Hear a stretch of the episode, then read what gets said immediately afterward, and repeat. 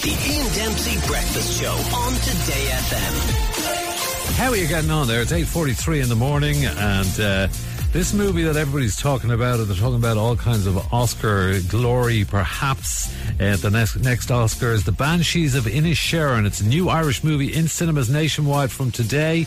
It's written and directed by the brilliant Martin McDonagh. It stars Colin Farrell, Brendan Gleeson, Barry Keoghan, and Kerry Condon and uh, it's brilliant. I mean, like you know, whatever about um, the two guys we're going to talk to now in a second, Brendan Gleeson and Colin Farrell.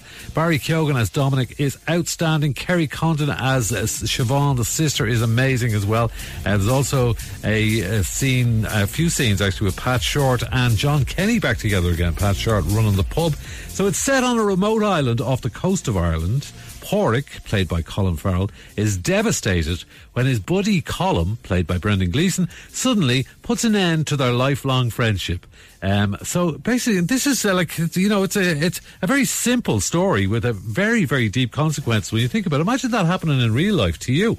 Uh, one of your what, what you thought was your best mate just says, "No, I don't really want to talk to you anymore. Good luck." So, with the help from his sister Siobhan and troubled young Islander, um, Pádraic sets out to repair the damaged relationship by any means necessary. Well, I caught up with Colin and Brendan a few days ago in Dublin, and here's how it all went. Today is going to be the day, and it's out, The Banshees of Inisherin, and it's starring uh, Brendan Gleeson and Colin Farrell, and they are here. So, uh, hi guys, how's it Morning, going? Ian. Good. Yeah, how are you? This is just amazing, this film. I saw it on about a week ago at half ten in the morning, and I was blown away by it. It's unbelievable. I mean, do you feel the same way about it? It's, it's it's yeah. When I read special, it, I did. It? Yeah, I mean, he's a special writer. He's a kind of a, he's a very singular vision in relation to theatre and film, and he's uh, he does things with language that nobody else does. Nobody that I've read. Um, and when you read something of his, when I read In Bruges, I was at turns.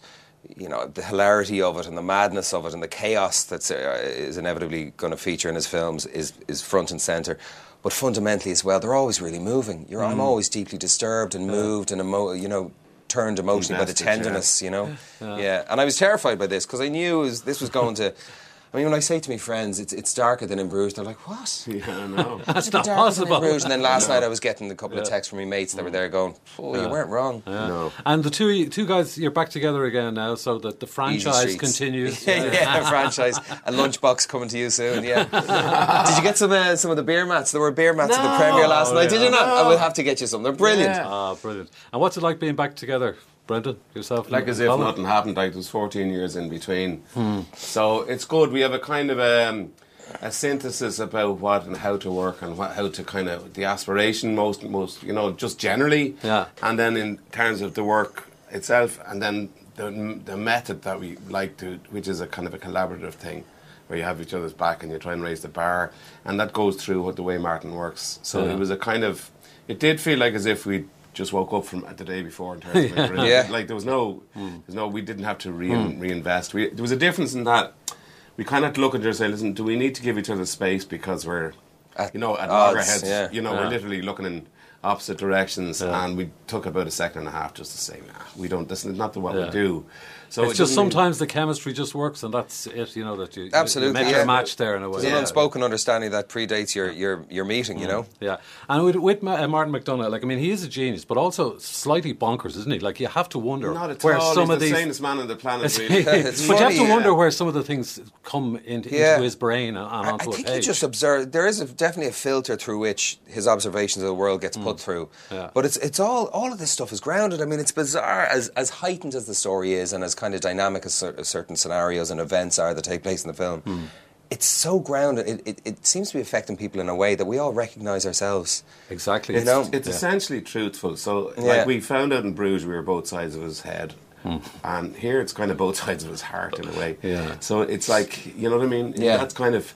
So this part is true, and his part is true in a way that's yeah. that's uh, fearless. The way Martin goes into himself to expose mm. it, uh, with the result, then everybody's coming up to us with their own with their own particular personal experience yeah. that they that they are yeah. accessing through the, through the breakup, mm. either having broken up with somebody horribly, or that somebody lost somebody that was a pillar to their own mm. uh, self identity and who they thought they were, and all of these personal things are coming back from years ago, right up to three months ago. Somebody said yeah. they were going through something else. But normally it would be that you'd know the reason for it. Whereas in this case, I mean, just for anybody who hasn't seen it yet, the fact that Colin has just decided, the character, your, your character, has decided, I don't want to talk to this guy anymore. You're pretty And clear it- though then yeah, the next day, and I Oh, hear yeah, you because it I have to contend yeah, with exactly yeah, what yeah. you're saying. It is. It's It's a very, Yeah. very aggressive line in the sand that Yeah. he draws, and Yeah. it does come out of nowhere. The Yeah. rug is pulled from beneath me. Mm. I mean, carpet burned on the soles of my feet, but but you do come back then and you try to justify the reason. I tried you know, to give you an reasoning. indication, exactly. which is a f and I don't. Which to me intellectually actually around. makes sense. Yeah. To Colin Yeah. makes sense, but poor out Parry could have. Yeah, I know.